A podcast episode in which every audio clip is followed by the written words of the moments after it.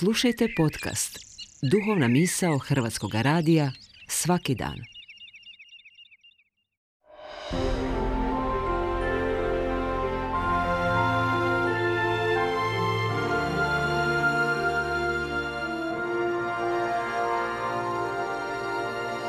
Duhovna misao.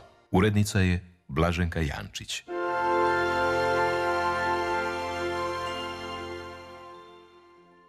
Govori vam Dominikanac Frano Parcela. Ako pobliže promatramo povijest slavljenja Svetkovine Božića, vrlo brzo ćemo primijetiti kako su mnogi ljudi tijekom povijesti imali poteškoća razumjeti i prihvatiti dolazak Boga na zemlju. Primjerice, u drugom stoljeću je teolog Markion bio toliko obuzet veličinom Božjom da mu je priča o rođenju Boga bila neprihvatljiva, što više nepodnošljiva. On je izvješće o Isusovu rođenju jednostavno izbacio iz Biblije. Tako se kod Markiona Bog, Isus, pojavljuje tek kao odrasli u sinagogi u Kafarnaumu i tamo započinje svoje dijelo spasenja. Markion je, tako bilježe povjesničari, u jednoj svojoj upravo božićnoj propovjedi rekao sklonite mi jaslice s očiju i Boga nedostojne pelene. Mogu razumjeti Markiona da je upravo predođba o nedokučivosti veličine i svemoći Božje bila razlogom njegovih poteškoća s Božjim utjelovljenjem. Taj problem s Božjim utjelovljenjem nije primarno u smislu negacije, nego na razini nesvatljivosti jednog takvog Božjeg zahvata. I u tom smislu nas ljude upravo fascinira betlehemski događaj, jer tu dotičemo istinu koja uvjerava prije svega naše srce, a ne toliko razum. I čini se da naša uvjerenja najbolje možemo pjevajući potvrditi i svjedočiti. Naime, ni u jednom razdoblju crkvene godine toliko se ne pjeva kao u ovo božićno vrijeme. Čini se da je to najbolje što možemo za Božić učiniti. Naime, pjesma stoji na samom početku Božića. Ne stoji nikakav teološki trakrat, deklaracija ili izjava, nego na početku Božića stoji Gloria in excelsis Deo, slava Bogu na visini. Stoga nije moja zadaća kao propovjednika otkriti Božje misterije, tajne vjere, protumačiti vam Božje tajne, pa tako ni misterij Božića. Prije svega i jedino se vaša i moja zadaća sastoji u tome Božja čudesa sačuvati kao čudesa, misterije primiti kao misterije vjere. Puno toga u našem životu ne možemo shvatiti, neobjašnjivo je. Kad netko nekome kaže volim te, hajde objasnite to. To se ne može objasniti, to se ne može samo razumom shvatiti.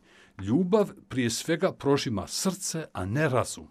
I kad se to dogodi, slavi se slavlje i mi pjevamo. I to je zasigurno nešto najbolje što možemo učiniti. Da zapravo ništa drugo i ne radimo, nego jednostavno slavimo i veselimo se da takvo nešto postoji, da postoji tajna ljubavi. Zašto Bog dolazi tako skrovito u liku djeteta?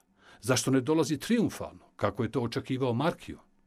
Ta igra skrivača u siromaštvu djeteta nije nikakav trik Božji. To zapravo pokazuje srž božićne poruke, da Bog ima, nama nesvatljiv, optimizam po pitanju čovjeka.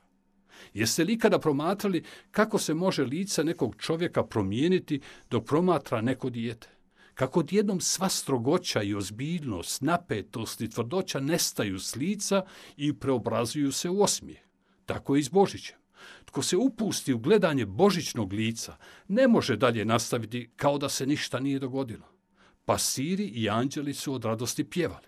S druge strane, postavlja se pitanje kako možemo biti opijeni božićnim pjevanjem, dok drugi diljem svijeta, možda i u mojoj vlastitoj blizini, vapiju, glasno viču od boli.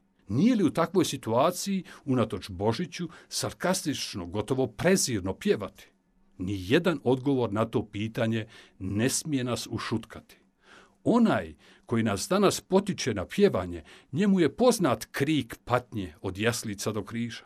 Njegova božićna pjesma samo bi nas trebala još više potaknuti i izoštriti naše uho za vapaje nevoljnika u susjedstvu i u dalekom svijetu. Ti vapaji boli neće biti ugušeni u našim božićnim pjesmama. Naprotiv, naša božićna pjesma ih prima, a nas prožima na još posvemašnije zaoštravanje naših čula, kako srca, tako i razuma. Poštovani slušatelji, Rođenje Isusa Krista jest početak posebne povijesi odnosa između Boga i čovjeka. Ta se poruka ne mijenja. Ne mijenja se ni naša aktualizacija toga događaja. Ona se jednostavno treba svake godine iznova ispisati, proživjeti.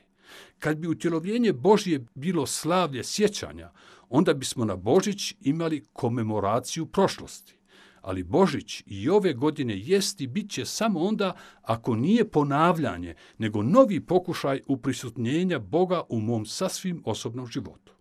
Mi vjerujemo da je Bog svugdje prisutan, ali Bog, Božić, stanuje samo ondje gdje mu dozvolimo. Na nama je da mu oslobodimo prostor i mjesto da svrati do nas, ne samo na Božić. Sretan vam i blagoslovljen Božićni hod, danas i svaki dan iznova.